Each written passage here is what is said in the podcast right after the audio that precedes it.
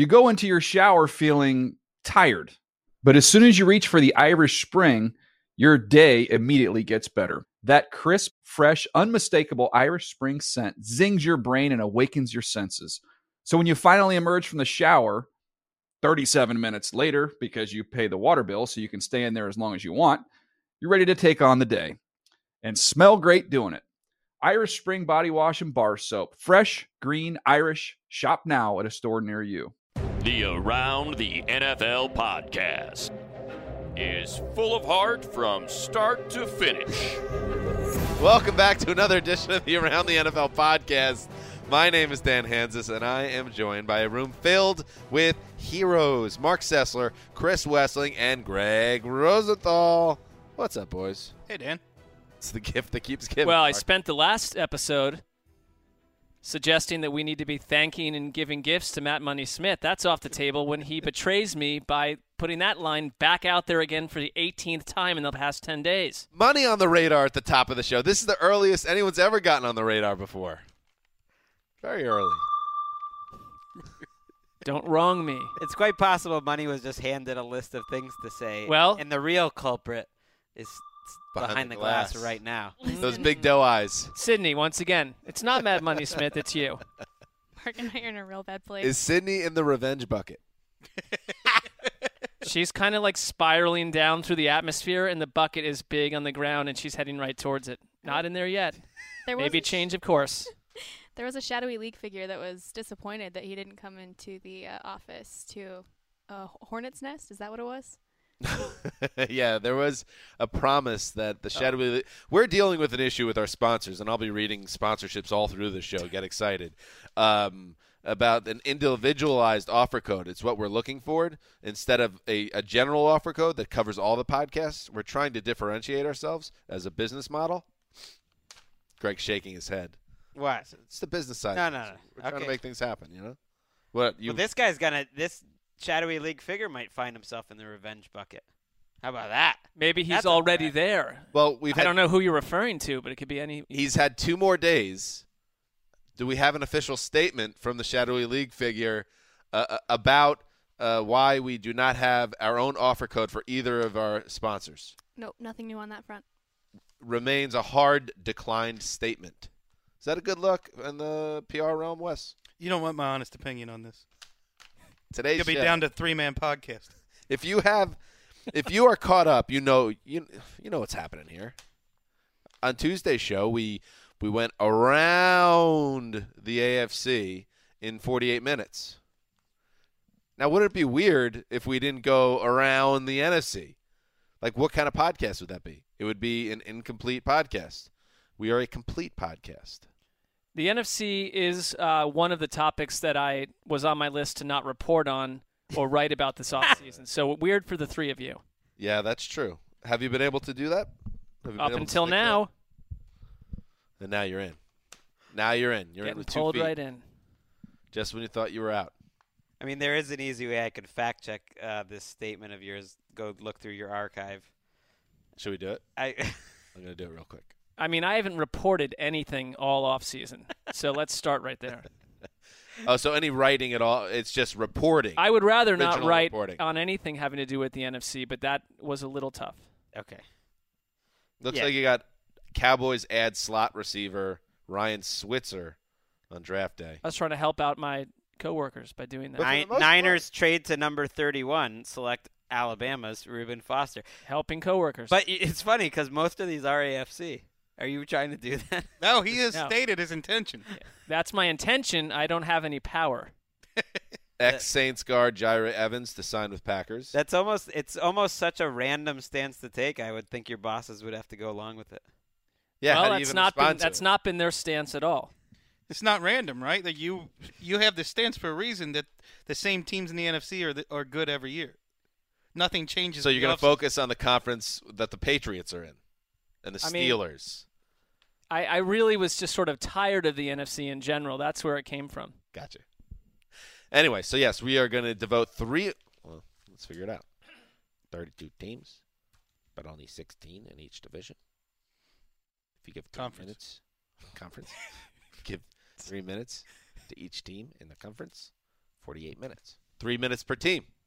We'll go through all the teams in the NFC, and when we're done, we'll have covered the entire league in one week. Beat that, competitors. Let's get to it. Little little. Let's give us something, Sid. Give us something to get us excited about this. There it is. Around the NFC Give us some hype music. and 48 minutes. Marc, just like Tuesday, we'll start with you this time in the NFC East. Let's start in Dallas. So the Cowboys added six new defenders through the draft. They went right after what they said they needed to do, including a pair of projected starters. I know we talk about Dallas we on this podcast a couple times. Is every other year they completely crumble and disappear, and then they come back the next year and do the little playoff thing. Why can't this be the year that the Dallas Cowboys stay consistent? A lot of the same players on offense, same exact situation. Why the doom and gloom around the Dallas Cowboys? Is there doom and gloom? Well, you're Coming largely you. this is largely me. your theory. Well, I'm only I'm. I'm just saying the theory the theory should not exist I'm, maybe a, this I'm a data man, and I look at the the the, the You are. recent his big time. I go into my my my little hole, my little knob in the tree, and I and I and I have all my machines, and I crunch my data. Say hello to Boo Rabbit. Yeah, you're the you're the around the NFL's Billy Beane over there. And um, my point is, is that history, which is instructive, Gregg, tells us the Cowboys will stink this year. and every other year, Brainiacs, that the Cowboys stunk in the last like five years when they were coming off a good season, people weren't predicting it. I'm just saying it could happen this year. But there's nothing I could, from what you're, the point you're making is a good one. It's sound. That their offensive line is still great. Dak Prescott year two, Zeke Elliott, playmakers. It makes sense. they should be win safe. They should be about as safe as it gets because of that offense. The, Yet, the case against them, though, is that they overachieved, that their defense wasn't that good anyways, and even then, they maybe overachieved last year, lost a lot in the secondary, still aren't very exciting in terms of their pass rush. They really did not address that problem at all. I know they took Taco Charlton. Charlton. I mean, they- addressing it. all right, they tr- they tried to address it.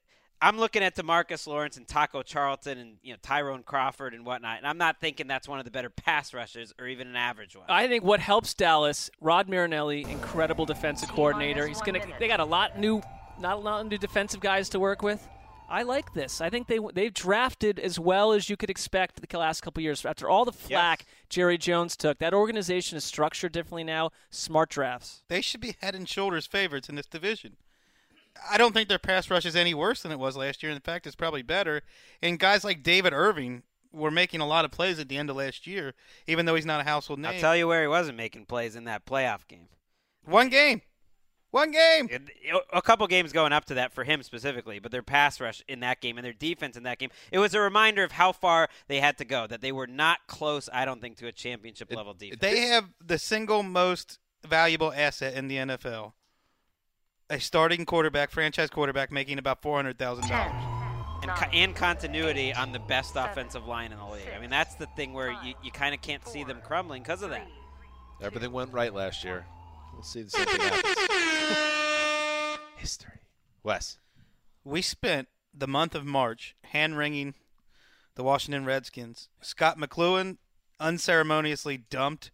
Kirk Cousins trade rumors every other day. DeSean Jackson and Pierre, Pierre Garcon out the door. What's going on with their defense? And a month and a half later, I don't know if their wide receiver core is that much worse. Kirk Cousins is not going to be traded. They have a pretty good draft. They're building up this defense. Can, can the Redskins actually be improved over last year's team? I don't like that idea. That's not fun. Well, you hate the Redskins. That's part of why you don't think it's fun. Uh, it, the offseason's so long that we end up like con- contradicting what we were saying. i everything you're saying makes sense. I think in this division, you can kind of make a case for any team, good or bad, uh, especially the non-Cowboys teams. But no, I think this is a team on defense that is likely to be poor, and nothing they've done has really changed my mind on that. Like Jonathan Allen, like adding that. Zach I Brown. Mean, I w- when it comes to the Redskins, I feel like with Jay Gruden, from the minute he got there and inherited the Cousins RG three scenario, he's had to deal with chaos and a lack of harmony in Washington from the very beginning, and he's kind of done a pretty good job with it. I think last season, I thought around Thanksgiving they were the one team that could go into the NFC playoffs had they been can, kept that together and caused some serious issues. I don't see that they've completely changed. Had they gone down the route of getting rid of Kirk Cousins to try to solve that a different way, and then you ro- draft some rookie quarterback, anything could have happened negatively. I, I kind of see them as a team that in this division can hang around. I, I agree that it, it probably wasn't as much doom and gloom. And on paper, it's a it's a good overall team. I think it's worth mentioning every now and then that Kirk Cousins, who you know at this point we've built up so much because he's worth so much in terms of trade value, was absolutely terrible, and their offense was absolutely terrible twice in December when the playoffs were on the line. I mean, people forget that Giants game was a fiasco. The Panthers loss was a fiasco. So they've got talent, and I think Kirk Cousins, kind of like Alex Smith in Kansas City, has a ceiling. And I don't know, like I don't know if they get past that. I do wonder if Terrelle Pryor translates more positively than he did last year, or if that is something that is that sustainable. I wonder. I expect him to do much better with a better quarterback. That yeah, that is uh, We'll see. that the whole signing was a bit under the radar. I think that if he continues to progress, that's a major playmaker. Jamison Yeah. Crowder is totally fantastic and totally emergent. So they've got weapons. I mean, they have a new starting running back potentially in Samaje Perine, their fourth round pick, who's going to challenge Fat Rob. They get Trent Williams back healthy. There are a lot of things, if you're a Redskins fan, I think you can make the case that, you know, th- to feel good about that they're a playoff type of team. I, tot- I totally reversed myself there. Big Blue, the New York Giants. Uh, yeah, yeah, yeah, yeah, yeah, yeah, yeah. Eli Manning, the biggest punching bag in this room. I am the defender. We all know that. It's not easy. It's not easy, especially with attorney at law Chris Wesseling to my left.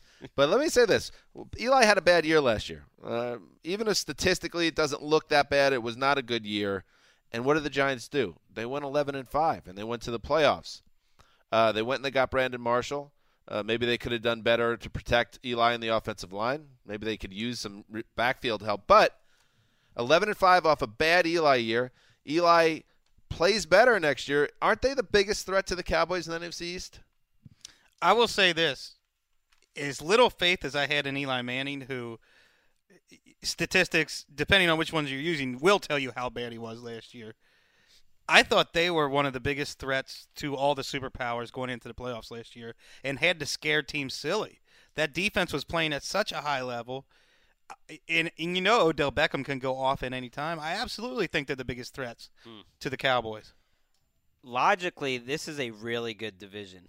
It, it's funny how fast things change because I, I think that on paper, to me, this is the best Giants roster since 08. I mean, maybe maybe you can make a case for 11 when they when they won the Super Bowl, but they they were a pretty balanced team, and I think the offensive line is a huge problem, and it could totally sink this team. They're counting on Ereck Flowers and Bobby Hart to just get better, and if that doesn't happen, you know, it could ruin everything. But the receivers are deep. The defensive line uh, is deep. The secondary is awesome. Like they have a lot. They have a lot to like. Evan Engram, tight end. They needed to upgrade that. That was position. a weird pick to me. I They guess. they needed to address it, but I but guess because you you have They've Brandon never used Marshall. they've never used that kind of tight end in the Eli years. They always have some big six foot six, two hundred and eighty pound guy that they use. Also, Brandon Marshall is no more than a one or two year patch on this. Yeah. I guess I just was thinking they have guys to throw the ball to. Their offensive line, their linebackers. You know, I, I was expecting. I get it. It was the guy uh, they liked. You're A a, lot big of the- fan of fourth string tight end Matt LaCosse. I understand. understandable. Yeah. I mean, you know, the defensive changes they made last offseason still translate. There's a there's a lot to like with the Giants. They're also one of these freaky teams that whether you like Eli or not, they get streaky and they become something you didn't predict on any level and that that division does feel like it go right down to the last week like it always does. They so- can beat any team in the league on a given week, including the Patriots and Steelers and, and Packers and whoever else. I, I think Spagnuolo, Spagnuolo did a good job last year. I'm not all in on Ben McAdoo as, as a great offensive coach. I mean, we'll see. I'm not. I'm not saying he's ruled himself out, but I, I don't know if this guy's you know a guy that we're going to be speaking highly of. In Is Ben McAdoo years. the worst dancer of head coaches? Oh, there's got to be some competition. Three, Andy Reid? Joe Philbin? Until Mike Glennon becomes a coach.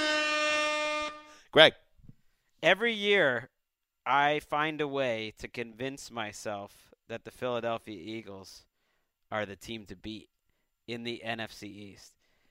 This year, very under the radar, I would say, as as Eagles teams go. There's always some attention. Is there any way, looking at what they've done this offseason and in the draft, that I can, in good conscience, make that case again for the Eagles? To win their division. I mean, let's let's say I'm doing it with a little green colored glasses. I'm trying, you know, I I, I kind of just like what they're about. I like Carson Wentz, but I know it's a bit of a long shot. But can I even make the case? Does it even make sense that this could be the team that wins the division? I, I mean, just with all this offseason stuff we do, their biggest issue last year, along with Carson Wentz still developing, was a lack of weapons, reliable weapons for Carson Wentz. You add Alshon Jeffery, you add Torrey Smith. Right there, you went out and completely changed your wide receiving core. So there's a case to start with. For me, it starts right there. Timmy Jernigan, Chris Long, couple players on the defensive line. Derek Barnett was a guy people were split on in the scouting community, but he had incredible numbers in college, and they're going to be looking at him to be a pass rusher. I'm not sure if it's like an exciting defense. There's like there's still parts here. The cornerback and running back position to me are a little confusing. Unless the Cowboys run away and hide again, which could happen or it may not happen, you can make a real case. It feels like for any of these teams in the division. That goes back to what you're saying about how this is all of a sudden became a really good di- division. If if Carson Wentz makes a year two jump and they did a nice job surrounding the weapons, that means they're going to score points. And if they their defense uh, plays up to their potential, they're going to get some stops, and then, then you're talking 11 wins again. You're, this is a team that could do that. I think. I have Yeah, three- baby! I have three major hangups about this team. Last year they were undone by a backfield that was inconsistent and unproductive, cornerbacks that were burnt too often, and a quarterback whose mechanics devolved throughout the season. And I see no solutions to any of those three hangups so far. I mean, you. It, Well, I think Wen- you could Wentz. He needs to make a step up. I mean, it's like a lot. I think there's a lot to like, and it almost falls into the Blake Bortles rookie category, where there's so much to like about the physical makeup and what he brings. I But love you've Wentz, got- but you it's like Bortles. You have to see it on the field. Yeah. I think Wentz, what certainly compared to Bortles' rookie year, did not show show as many red flags. But I guess you can make the case against. I'm confused that they're they're reportedly still going to cut Ryan Mathews, which makes their backfield Darren Sproles, Tiny. Donnel Pumphrey, and Wendell Smallwood for a team that I think would want to run the ball a lot. It's weird. It's a tiny backfield. Weird looking backfield. Well, Gregg, you've talked yourself right out of it. That's it on the Eagles. Plenty Come of on, this to team go. used to be a team that got people going. they get Lane Johnson back. That's gonna change things. They have a good Mason offensive Peters line. is motivated. Chris Long in the Tackle mix. talk. Fine. Rough final 10 seconds for the Eagles. In fact, I think it's time to take a break after that. You've perfected your wardrobe, but what about the stuff not everybody gets to see? What is MeUndies? Just seriously soft feel-going undies delivered right to your door. What are you going for with that guy? Orson Welles. In the copy it says "Oh," so I'm just letting Orson take that uh, line. Yeah. Rest in peace. MeUndies are designed in LA and made from sustainably sourced micromodal. A Modal. fa- Hold on. a I mean, it makes it sound like he's experiencing something he should not be wearing me undies for. Modal, by the way. Uh, Orson Welles, do you like micromodal? A fabric three times softer than cotton. MeUndies softer than soft. Lugs undies come in an ever-changing selection of classical colors, bold shades, and adventurous patterns, so you can tailor your undies to your own personal style. And guess what? What? You can save time and money each month with a monthly subscription. And if you're not ready for a subscription, that's okay. You can still save. That's because MeUndies is offering you 20% off your first pair. Just use our special URL, MeUndies.com slash NFL 2017, and get 20% off your first pair. So go ahead, revamp your underwear drawer. You know you deserve it. Once again, that's MeUndies.com slash NFL 2017, MeUndies.com slash NFL 2017. Had a lot of people, well, not a lot, tweet at me asking why would anyone subscribe to underwear? Why not? Well, how about this? This is the way industry is changing. Commerce is changing. The world is changing. Get on board. Start subscribing to this. I will. You should too. Yeah, yeah. I think you're absolutely I mean, right. new underwear comes every once in a while. What's so bad about that? You glorify your past while your future dries up. I think that those people are saying no. We like old, ratty, dirty underwear. Well, I mean, me and these should be paying us double for this. They're getting double the read. Clean your underpants. Or buy new ones on a website. You know, ten years ago, people would have said, "Why do I need a subscription to a razor?" yeah, and now what, uh, Mr. Bossy Pants? NFC North. let's start in the most exciting locale in the NFC North, the Detroit suburbs. The Lions used to draft. Listen, so here's Did what I like draft about them, by the way? Huh? Did you draft them by choice, or was that No, the no, last that team? fell to me. Yeah, It fell we, to me. we did a ga- draft of these teams. The games are right in downtown Detroit. Let's start in downtown Detroit. the Lions, I do like this. They use the draft to address really probably their biggest need at linebacker. They use free agency to improve that offensive line finally. Does any of this, does anything they've done at all since last week 17 ended change the way we feel about their ceiling? Anything at all? Nothing. They were a team that was losing in the fourth quarter of 16 of 17 games. They weren't as good as their record. And they're like, when I see what they do at linebacker, sure, they picked up one of the best linebackers in the draft, but he's also just replacing DeAndre Levy. Just like the Jets are just replacing Calvin Pryor. It's hard for me to get excited about that. Well, hopefully the Jets are upgrading on Calvin Pryor and You hope so. Jarrad Davis isn't really replacing Levy anymore because Levy hasn't been there for two years. So he's replacing Whitehead, who's okay and stays in the starting lineup. At least you're hoping that that, that improves that position. I would hope. it's just interesting because I look at their their weapons on offense too. That it's it's strange. I'm wondering if I get stuck in this thing where I just think that the Lions are boring, but they're actually last year their games were the definition of exciting. Like on one hand, I agree, Wes. They were not a good. They were lucky to get the record they had last year. On the other, Matt Stafford played well. Has played well with Jim Bob Cooter. They add Ricky Wagner and T.J. Lang, two free agent signings. I think we like to upgrade. them But are they any better than the guys they replaced? I think. I think so. I mean, I, Maybe. I would think they. I I would think they are. And if Stafford's playing well, Marvin Jones, they need to get a little more out of him.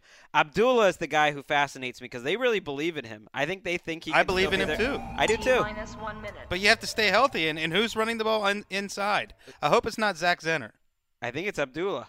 It is the third year people have talked with optimism about uh, Ameer Abdullah, right?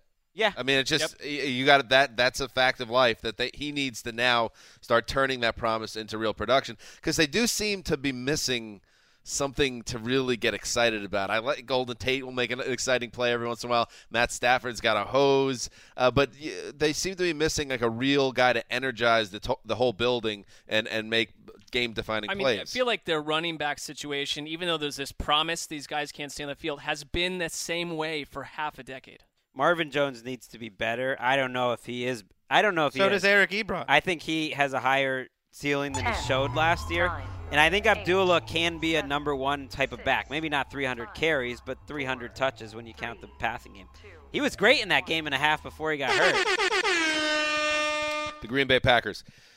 What a fun run by the Packers last year. We all enjoyed watching them. Even Marc got a little excited. I did. A little bit when they started to surge. And I gave in. Rodgers- I just gave in to what they are. I knew they would make the playoffs, and I, I rode. I just went with the ride. And then after that um, amazing win in Dallas, they went and they got spanked by the Falcons. Uh, some people say they used up whatever juice and mojo they had. No, the Falcons just had a uh, once in a decade type off passing offense or offense in general, and the Packers had no stop, no way to stop them. They had one of the worst pass defenses in the league. So what do they do? They go and they get Kevin King uh, with their first round pick. They take a safety in the, in the second round. Uh, they take a linebacker uh, uh, and a defensive tackle in their third and fourth rounds. So they use their first four picks on the defensive side of the ball. So they make it clear what they think they need to do. Is that the only thing this team that is separating this team from getting back to the Super Bowl? Is that defense kind of taking that next step and getting kind of in the middling area? Is that it? I think they have to do better than middling. We know that the offense by the end of last year was scoring over 30 a game every week. They had the longest stretch of 30 point games, I think, in Aaron Rodgers' career. So it's, I think you can assume that they are good enough on offense, but the defense always undoes the Packers, and it's not enough to be middling. They've been middling before. Well, they weren't even middling last year, though. So at least I would give them a chance. That secondary, the cornerback position was a disaster.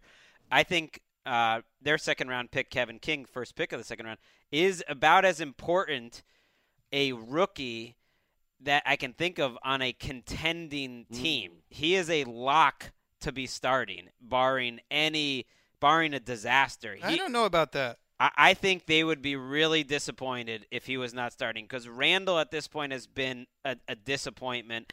But I- he's I don't shown think they want to start Gunter. I don't think they want to start these guys. I think they want. They brought in Davon House, who knows the system, and rookie cornerbacks struggle. They they just about almost always struggle. I like the addition of Martellus Bennett. That's great for Aaron Rodgers. I still don't understand what's happening in the backfield with this team. They said Ty Montgomery's their starter. I Well, mean, what's really? funny? Teams don't really worry about inside running now that you think of like now that I'm thinking of it. I mean, the, the Lions don't. It's like they look at that as a role player, kind of like third down backs. used Maybe be. they should. But they drafted Jamaal Williams, who, who, for what it's worth, is a guy that some people loved and they think is going to play. And it's, Sid just like a her big hands time up. The comparison is James Starks from DJ. Sid, why are you so excited? I love Jamaal. I think you will all come to love Is- Jamaal as well. If you ever watch an interview with him, he's one of the like funnest. I I love I love Jamaal. But isn't he kind of a From powerful? BYU, He's so not going to make you of- miss. He's just going to run straight ahead, Yeah, short he's- yardage. he's a power back. Uh, I mean, he can hold his own. It's BYU's leading rusher right there. Hmm. Interesting. Yeah, but all right, their backfield is not the best best thing in the world, but they're still probably going to score, you know, 27 to 30 points a game in most weeks. I mean, their defense needs to get better. That's the only thing that's holding them back. I mean, they could really use. Stomp Capers still there? Yes. Come on, Teflon Dom. They could really use like 2012 Clay Matthews. Exactly. Like who who is Yeah. the premier? I mean, they need Nick Perry to be just as good as he was last year. That would help. They need a time machine. That's it. Gregg. Minnesota Vikings, the team of around the NFL. Don't try to pretend it didn't happen. You know, we haven't done that well with these picks between the Chargers the year before and the Vikings last year. I'm not, just trying to fill time right now? I'm not giving It's filibustering. I'm not giving up on this team. Okay. After av- adding Dalvin Cook, can't you make the case?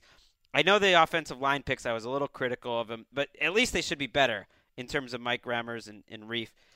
With Dalvin Cook, couldn't this offense be pretty good? Couldn't this defense show back up and be the defense we thought it was going to be last year? I do not think this offense will necessarily hold this team back. Mm. Tell me I'm wrong.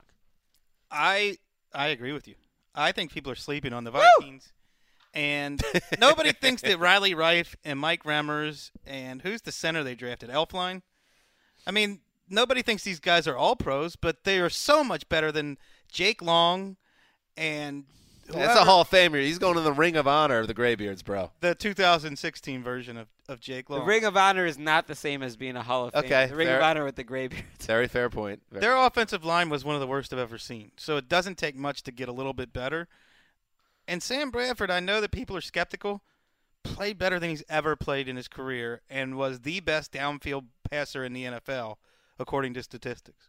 And what if Laquon Treadwell steps up and actually contributes? Big wild something? card. Sam mean- Bradford was the number one downfield passer in the NFL. Yes. Do you believe it, do you believe that to be true in, in reality? The film shows that he was excellent downfield. He was on point and extremely accurate.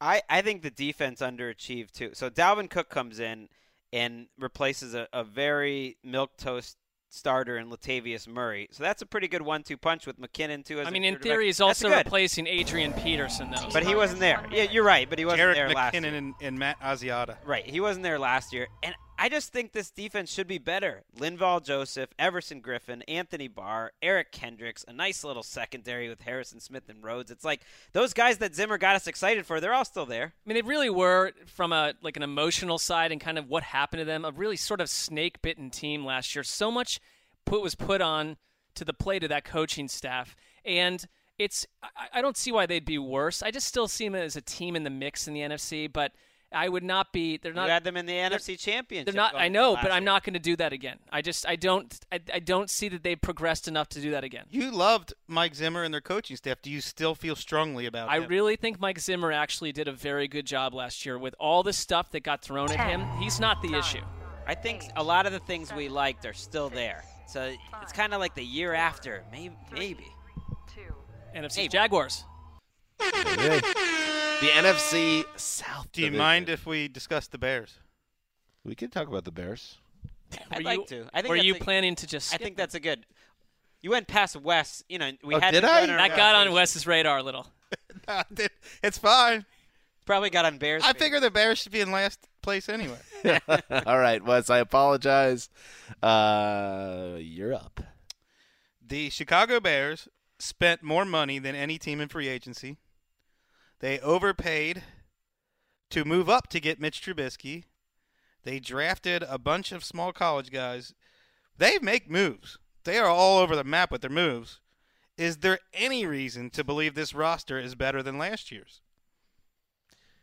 I here's the thing that sticks out with me. No. um, and secondly, where there there has to be suspicion that no one in charge there is going to be there a year from now, and it's the kind of setup where you've left whoever comes into this position, if that happens, with a lot of problems. Mm. You know, sometimes the conventional wisdom, when everyone is piling on the team and like, oh, this is going to be a joke, sometimes it's right. Think about the Browns last year. Everyone said they would be the worst team in the league. They'd be lucky to win a game or two. Hey, that's what happened.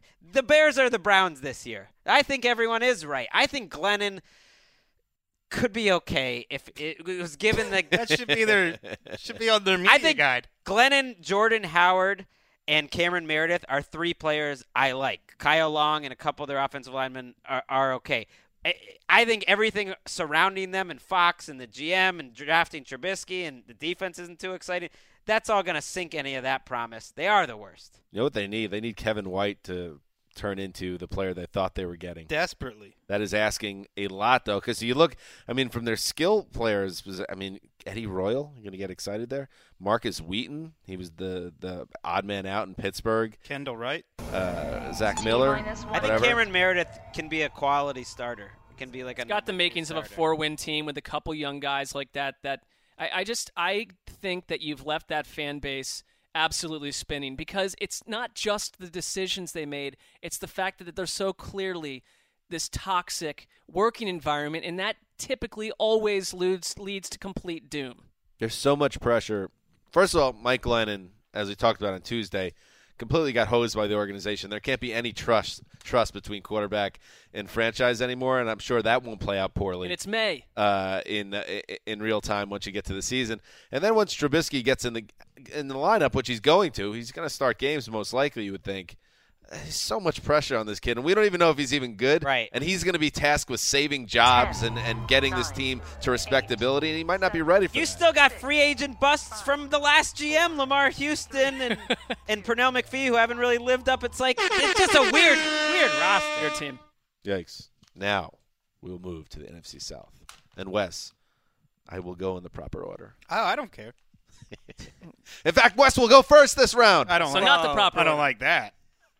Wes will go last again. Marc is our leadoff hitter. Marc, get us going. I'm going to lead off down in Tampa Bay. I think the Bucs. Come on, you got to look at what they just did in the draft. They are going all in on offense. I, it reminds me of when the when the, when the Peyton Manning led Colts. That front office would just give Peyton Manning more weapons every single offseason, and you hope the defense catches up. They get O.J. Howard, tight end, at pick 19. That is an absolute value at that pick. They already have Cameron Brate at tight end. You can do a lot with that. Chris Godwin falls to them at wide receiver. I think he's an interesting looking player, too. You've got all sorts of stuff going. DeSean Jackson, Mike Evans is set to have a huge year. They're talking about Doug Martin is looking as good as he's ever looked after we didn't know a couple months ago what would happen with him. Here's the question. Are last year's are this year's Falcons not even last year's Falcons at this point? Are this are the Bucs last year's Falcons and Atlanta just goes gets swept away by what's happening with the Tampa Bay Buccaneers offense? Whoa, you are fired up about the Buckos. Had to deliver it. I love it. I am fired up. There's a lot of reason to be. There's a Oh, lot of new absolutely. faces. Yeah. But th- I guess my one fear is there's always that one team where people are absolutely blown away by their offseason. And maybe it works out, maybe it doesn't. But it's hard to make a case against how this team won't take the next, especially on the offensive side of the ball. When you look at great offenses, it's usually because they are stacked at every position. So you can't just pay attention to the running game.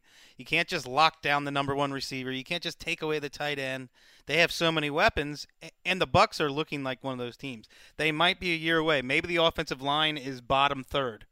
Maybe OJ Howard, just like most rookie tight ends, is going to be inconsistent, time. and he'll be another year away. And Chris Godwin might be a year away. So maybe they're just a very good offense instead of like graduating to the Falcons of last year. But there's so much promise here, and I love the job that Jason Licht is doing with this team. I I agree, and I think the offensive line, like a lot of teams, is a huge problem. I think it was worse than than it was commonly believed last year. I mean, he was always under pressure, Jameis Winston last year, and that's part of the reason I think he made so many mistakes forcing things is because they couldn't protect him. One bit of a trope alert came from Jason Licht, uh, who said that uh, Doug Martin has, quote, looked as good as I've seen him during the offseason program. Uh, but maybe, just maybe, that's true because he's got his head on right and he, he's mo- moved past those problems. They still got to figure out what to do the first three weeks if they decide to move forward with Doug Martin because he'll be suspended. But just imagine if you get 2015 Doug Martin uh, with all these weapons and Jameis Winston in year three. Well, my one question would be, what is what, Winston's got so much around him? Is is he going to be the guy that takes a step to a whole nother level of quarterback play? Yeah, he's got to get better. A- And Dan, the trope is usually the player saying it about himself. Right. In this case, it's a GM saying it. Cameron Brate, the tight end, was also echoing that sentiment. Well, you know when they said that all offseason, huge hype was before the 2015 season. Everyone was saying, "Oh my God, Doc Martin looks like a new guy," and guess what? He was a new guy that year. Well, uh, you went over, Gregg. That was not right. You're breaking the rules of the game. All right, I'm leaving. No, stay here. It's okay. All right, Wes.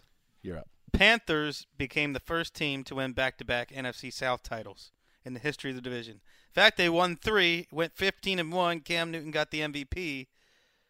They were a superpower in the NFL, and then they have a disappointing season. But they go out and they upgrade the offensive line, which was ravaged by injuries last year. They pick up Julius Peppers for a front seven that looks good. They round out the secondary with Mike Adams at safety. They pick up Christian McCaffrey and Curtis Samuel for some speed and playmaking ability. Is everyone sleeping on the Panthers' potential to return to superpower status in the NFC? I think so, and part of the reason, and this is uh, a good thing for the entire division, is that th- this division was a little bit of a train wreck a couple years ago, and now you've got you look up and down and you say, I, I don't know, the Pan- the Panthers could be a very very good team and finish third in this division.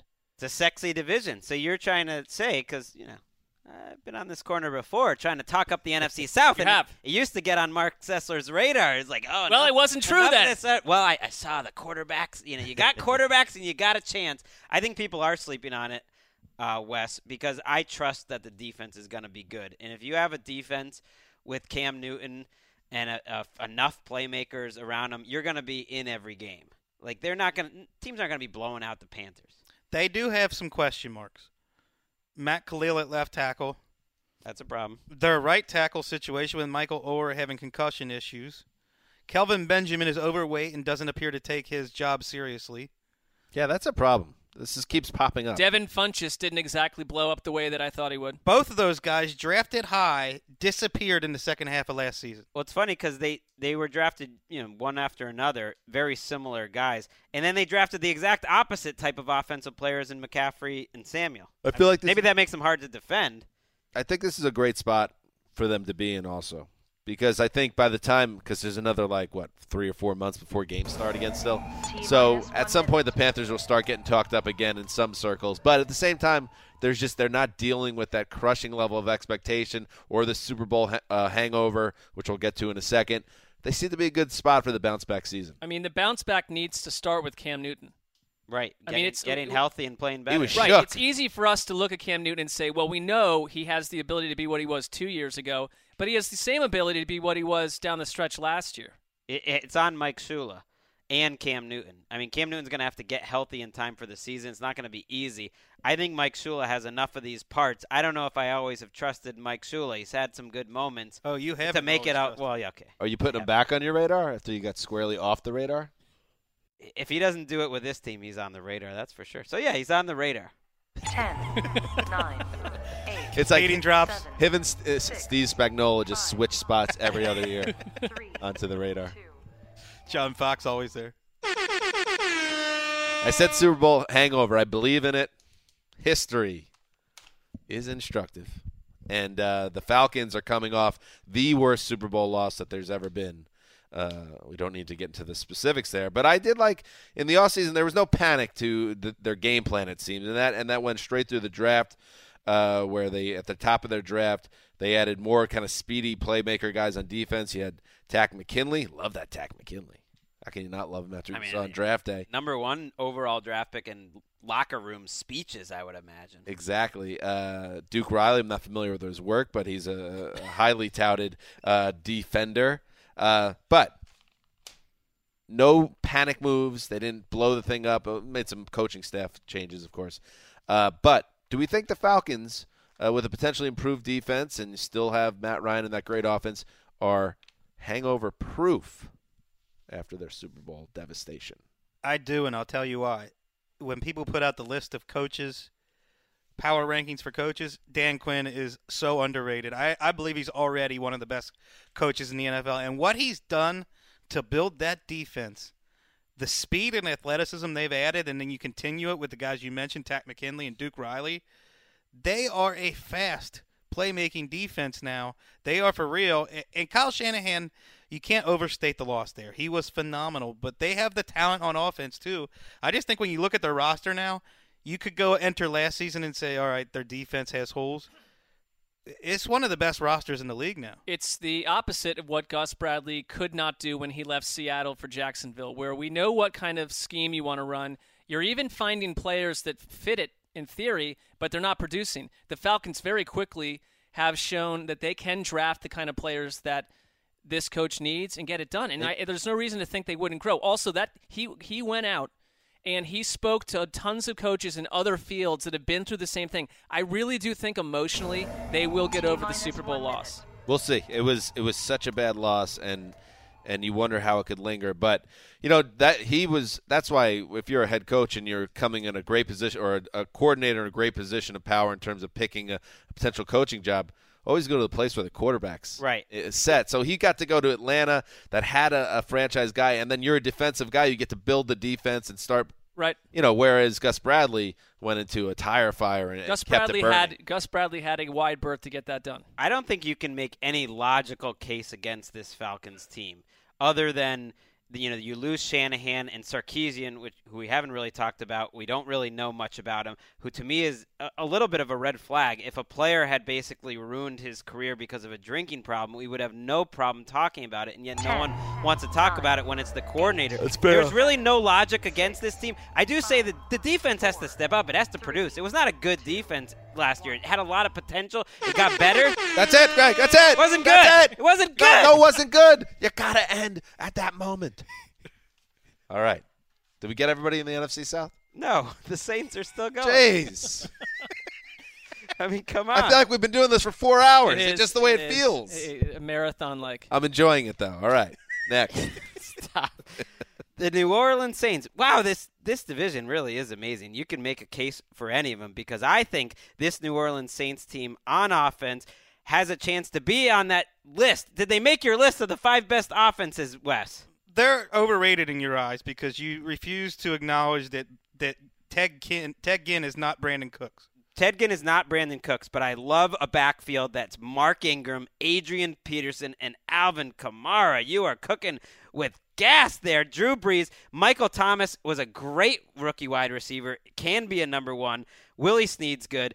Brandon Coleman Ginn, whatever. They're role players. Don't you think this team could just score enough to be a fun Saints team again? Everyone seems to be sick of this Saints team. I think they could be a fun, scrappy team that does win some. I think they were fun on offense last year, and I think they will be again. But the dynamic has not changed, and it's a stale dynamic that annoys me and continues to. You're going to go seven and nine. You're going to go eight. You don't and eight. know that. Well, because I you- think the offense could be so good that it can make up for that. And how about I'll, that's a I'll stop bad talking in a dynamic. You have to score 38 points a game to win eight games. All right, this secondary. What's secondary. Drew Brees going to throw for six thousand yards this year? Like, what are we doing? All right, let's just this secondary. tell me if it sounds passable. Delvin Breaux, Kenny Vaccaro, Vonn Bell, Marshon Lattimore, and a little PJ Williams. That's pretty good.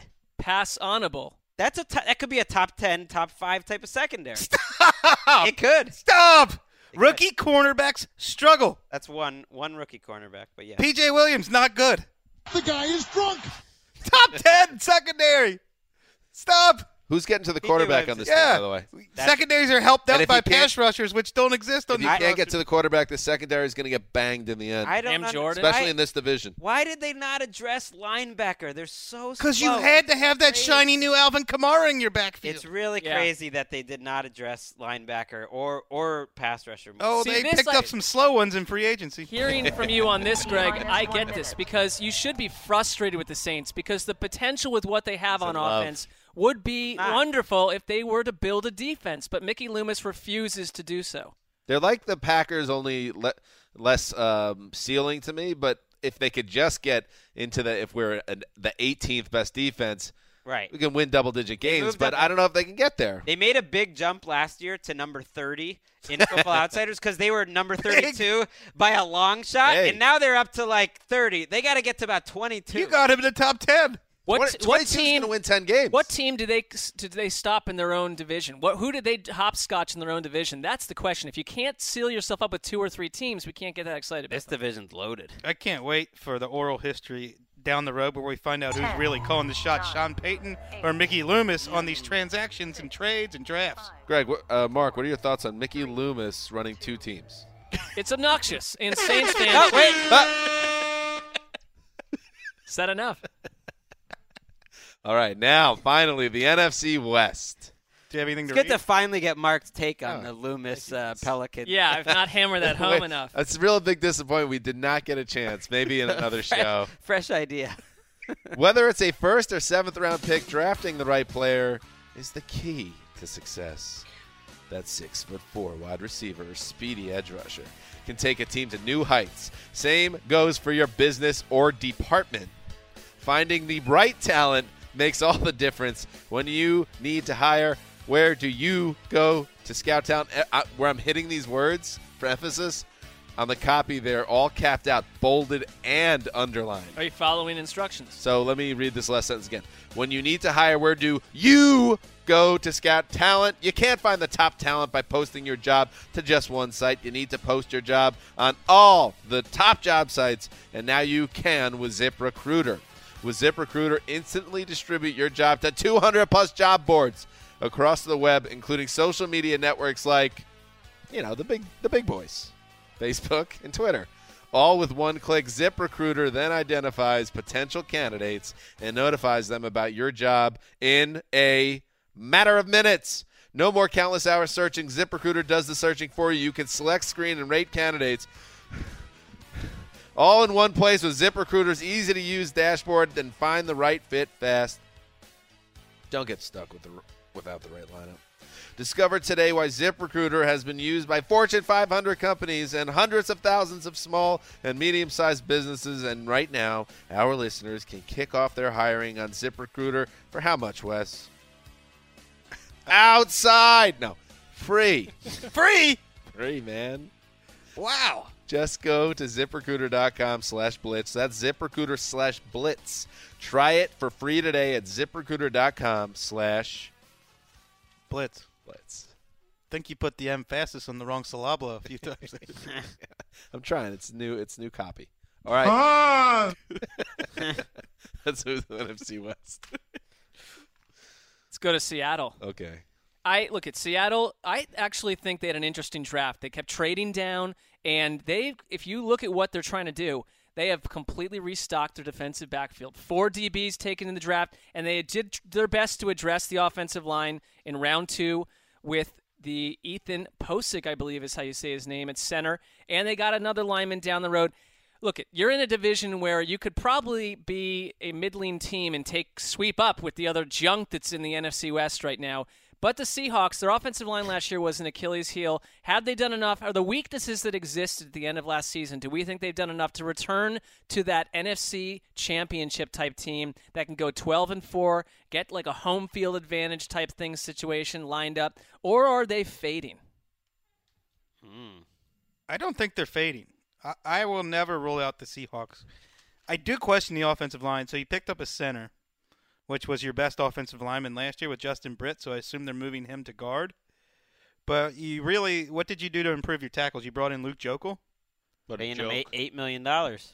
Yeah, I'm not convinced that this offensive line is any better than they've been in the past.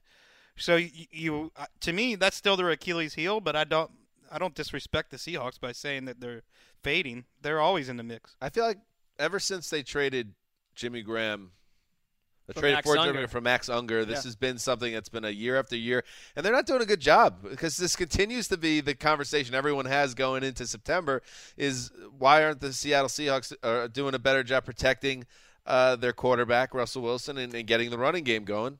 If that hasn't changed, and I got to be honest, I'm a little sick of the Seahawks. I hated Yeah. them last year. I, I, feel like they're sick of themselves. yeah, that you can make that argument. Like it does seem like it's things are maybe starting to get a little stale, and maybe the Seahawks feel the same way, and that's why this Richard Sherman drama has been going on. Uh, that maybe they need to spice things up a little bit. Uh, but I don't know. They seem to be going in the wrong direction a little bit. I think they see a big turnover happening soon. That Richard Sherman and Kam Chancellor, there's a good chance they're not on the team as early as next year. So they draft a couple guys. A lot of things went wrong for them last year, though. I mean, they didn't have Rawls healthy for too long or Price Prosise, and now you bring in Lacy and the the receivers were a little banged up last year. Lockett obviously went down in a big spot. It's like a lot of things went wrong for them, and they were still okay. I would never rule them out, but to me, it, to me, it seems less like a roster problem and more of like a metaphysical thing. Just hmm. You know, Which is like a team team unity and teamwork and and wanting to be great after being at the top because that's that's tough to do. that was supposed to be their strength. They were they were the team unity team. And maybe it's a if they never really wanted to trade Richard Sherman, it was about, hey man, we need you to be on the right side of this. We need unity, baby. Rest of the division won a combined 13 games. I tried to make the argument a month ago that the Cardinals had missed their window because they lost a lot in free agency. Some key players like Carson Palmer and Larry Fitzgerald are getting older and are not as good as they were a couple years ago. So they had a pretty good draft. But why should I believe that they fixed their two biggest problem areas, which were cornerback, number two cornerback, and the offensive line? Why should I believe those are not going to do them in in the long run? Well, I would start with the fact that they, in a again, we've said this over and over with these around the league uh, swirls, but they they picked two offensive linemen, round four, round five, a guard and a tackle. I don't, I- it it wasn't up top, but they're tr- at least addressing it. They're I mean, not ignoring the problem in like this draft, some teams. When we were told that the offensive line was terrible this class, when you take a guy in the fourth and fifth round, what are the chances one or Totally any of them agree. does In any draft, some you're not te- some those teams like said we need linemen and they took none. They're at least trying. It's just about but- minimizing like how bad it is. They think DJ Humphries will be better at left tackle. They're going to move Jared Veldheer to right tackle. I don't know. They, they would seem to be in a position to know that better than me. Whether that's Of course, work. they've misevaluated DJ Humphries for two straight years. Right. I think the secondary has some potential. I mean, having Budda Baker, you think you can get a bit, much better year from Honey Badger. You're, you're certainly hopeful of that. That Justin Bethel played better at the end of last year. That you that Brandon Williams gets better in his second year. I think a lot of the things we liked about the Cardinals are still there. Like it's just minimizing. Maybe there is no answer to your question. Like they're not going to win the Super Bowl because of those, but I think they can be a good team, especially in this lousy division. David Johnson was as good as anyone in the league last year. Right. You kind of need to, him to be at that similar level because now I don't know if the passing game is something you could trust the way you could in past years. You can't. And- Mike, Michael Floyd's gone. Larry Fitzgerald doesn't make plays down the field anymore and averaged under 10 yards of reception, which is one of the three or four worst Still, figures in the NFL. was still a good player though. He's very good in in possession situations, but he he's not a playmaker to the extent that he was. the offenses we're seeing that are blowing up now, just like we talked about with the Bucs and the Falcons, you have so many different places to go to attack a defense. I don't like uh, I don't like offenses. I Johnson is incredible, but where it's all coming from one Right. guy. This midseason stat where one guy has more ball production than anyone in the league, it's like that's also sometimes the sign of an unhealthy offense. Maybe the key to their team is really John Brown and J.J. Nelson playing well, having good seasons. And, and I don't know if that's going to happen. They're And- talented guys because I don't think we can underplay the David Johnson thing. I think he's on track to be a Hall of Fame type of guy in right in the middle of his prime. So that is a huge deal. Well, and then you have Honey Badger is the other part of this. Like we'll, we'll probably know by the end of September if we're ever going to see that guy again. A lot of ifs. Sec- second major knee surgery. If he t- gets back to his old form, we'll get a trope on that very soon. I'm thinking. We'll. Who's up? My turn. Yes. My turn. The 49ers. They didn't take a quarterback until the third round. C.J. Beathard. Yes. I. You could also say beat hard. I, I think he is. Is he the grandson of Bobby Beathard? He is. Well, Oh, Or interesting. nephew he's or nephew. He's related to Beathard. Yeah. Anyway, One of the best general managers in NFL history. maybe he becomes something, maybe he doesn't, but we'll see. But after collecting uh, a bunch of uh, some day uh, extra day two draft picks in 2018 and not addressing quarterback until beat hard, All right. are they the ones that are all in for hashtag scam for Sam? All- All this hope around the Niners and some surprising success for John Lynch, uh, according to some people. Um, are they the ones that are really lined up for this? When you look at Shanahan specifically, he is so super loyal to past quarterbacks that he's worked with. Where, wherever he's stopped, he's brought in guys well past their prime just to be on the roster. That if he really feels that next offseason's quarterback class also includes Kirk Cousins, then I would say that he would have a tough decision because I think he really seems to side with the guys he knows will fit in his system that he knows will be productive right away. I don't think they're necessarily scan. They're certainly not trying to lose, and I don't think they're necessarily going to be one of the three or four worst teams in the league. It's a we- it's a hard team to predict because I think they have one of the best offensive coaches in the league, but a lousy offensive roster, and then a total unknown coaching their defense. And honestly, if you look at their starters on defense, it's not bad. It's No, kind of it's an not. average defense. It's not a bad defense. I mean, there's some potential really at every level, maybe even better than average uh, talent. So I, I kind of think if Shanahan can cook up some sneaky yardage with Hoyer, it's like this team has a chance to to win six games and have everyone talking about, wow, what a great job by Shanahan. I like that. Gotta One like more that team a out Jets of the mix. We've you got, think? But we've got an update to your s- s- uh, scam for Sam. Let's hear it. We're now hearing that Wyoming quarterback Josh Allen is the favorite to go number one overall. What? That's fine. The mo- now you You got, got, Josh Rosen from UCLA. You got Hosen for Rosen, Scam for Sam. What's this guy's name? Josh Allen. Fallon for Allen. Phelan for Allen. It's a reach. I mean, give you me got Lamar Jackson. you, me, you give me a, a break. Uh, you get a, a nice Jewish boy like Rosen playing quarterback in New York City. Well, what did Mark action for Endorsement Jackson. money. Watch it. It is a total it. sea change, and all these teams that have never had quarterbacks are going to get them, Wait, wait. and the Patriots and the rest are going to crumble. But we totally forgot to talk about the 49ers. Oh yeah, Oh, anyway, so yeah, I think uh, that is that is if they if they were hashtag Scam for Sam. Ten. Brian Hoyer's they're gonna win some games with him. Probably. that's Probably a tough too. guy He to go wins one and fifteen with. You're He not going to be great. Solomon Thomas, Arik Armstead, DeForest Buckner, uh, Aaron Lynch, NaVorro Bowman, Reuben no, Foster. no, shut up, shut up, no more. Some players. Oh, you can't say some players. I was talking about this next team. There are Oh, some okay. Okay, Watch it. nice try. hit, hit him with some Orson.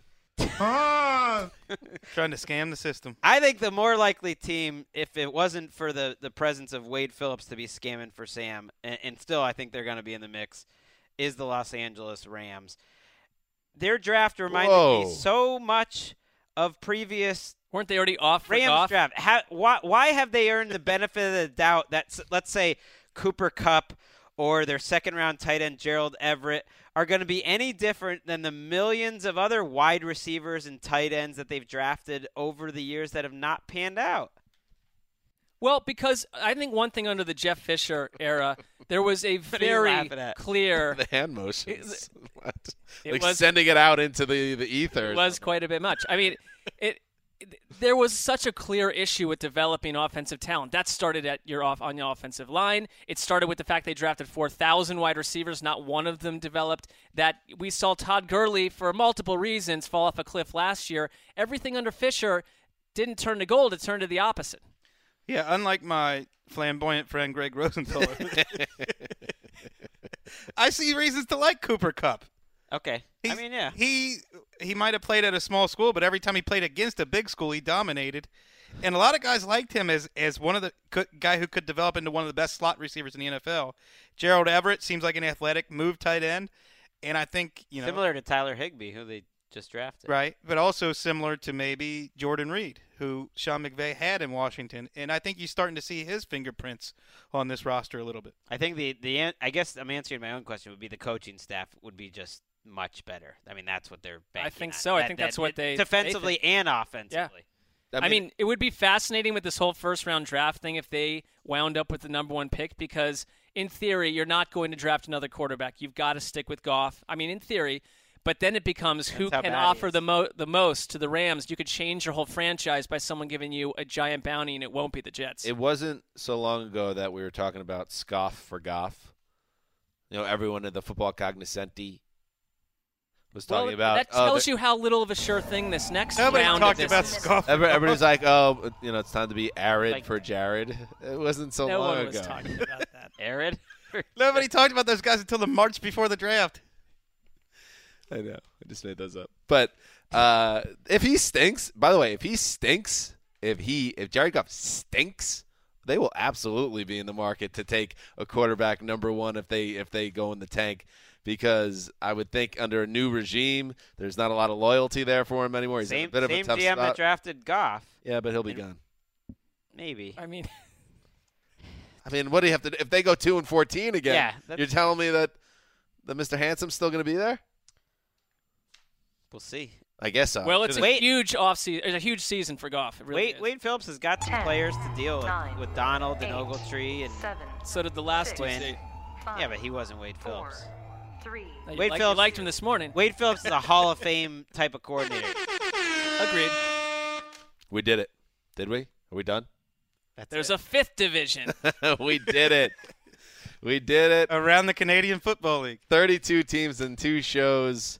Everyone getting equal time because that's the type of show. Don't you know? Don't come at us and be like, "Ah, you only talk about the Patriots and the Jets and the Browns. that person has more uh, pressing issues than Yeah.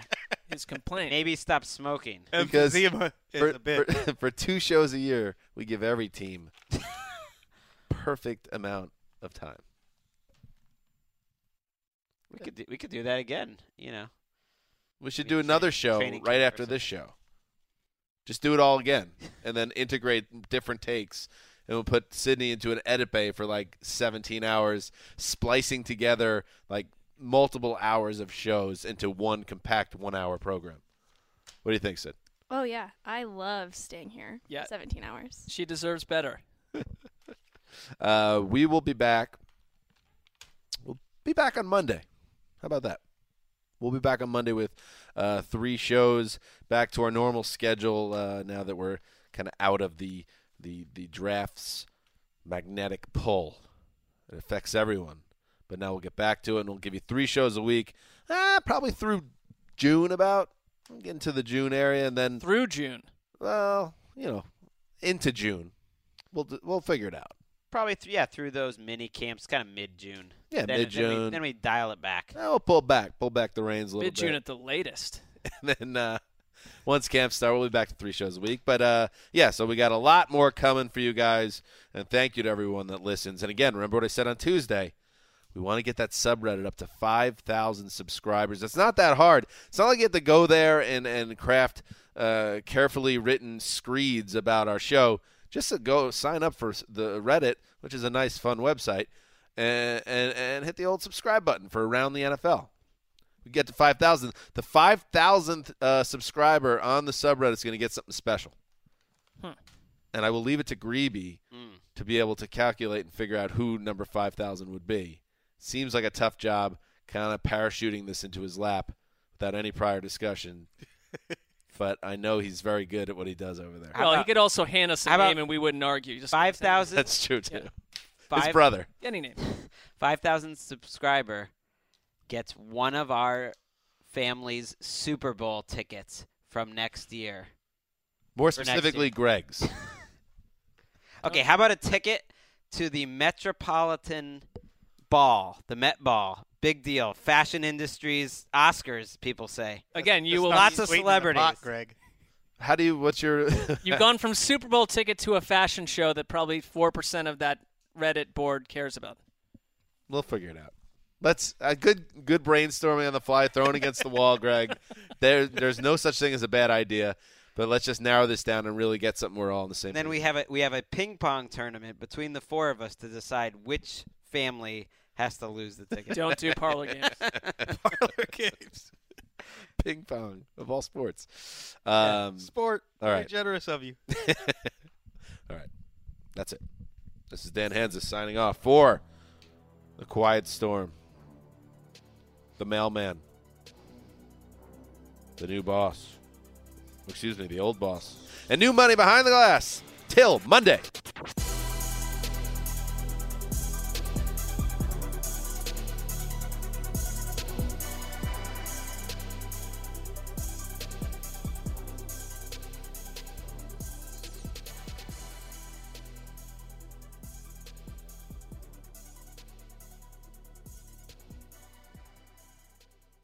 You go into your shower feeling tired, but as soon as you reach for the Irish Spring, your day immediately gets better. That crisp, fresh, unmistakable Irish Spring scent zings your brain and awakens your senses.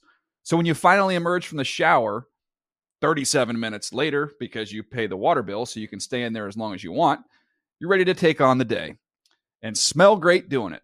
Irish Spring Body Wash and Bar Soap. Fresh, green, Irish. Shop now at a store near you.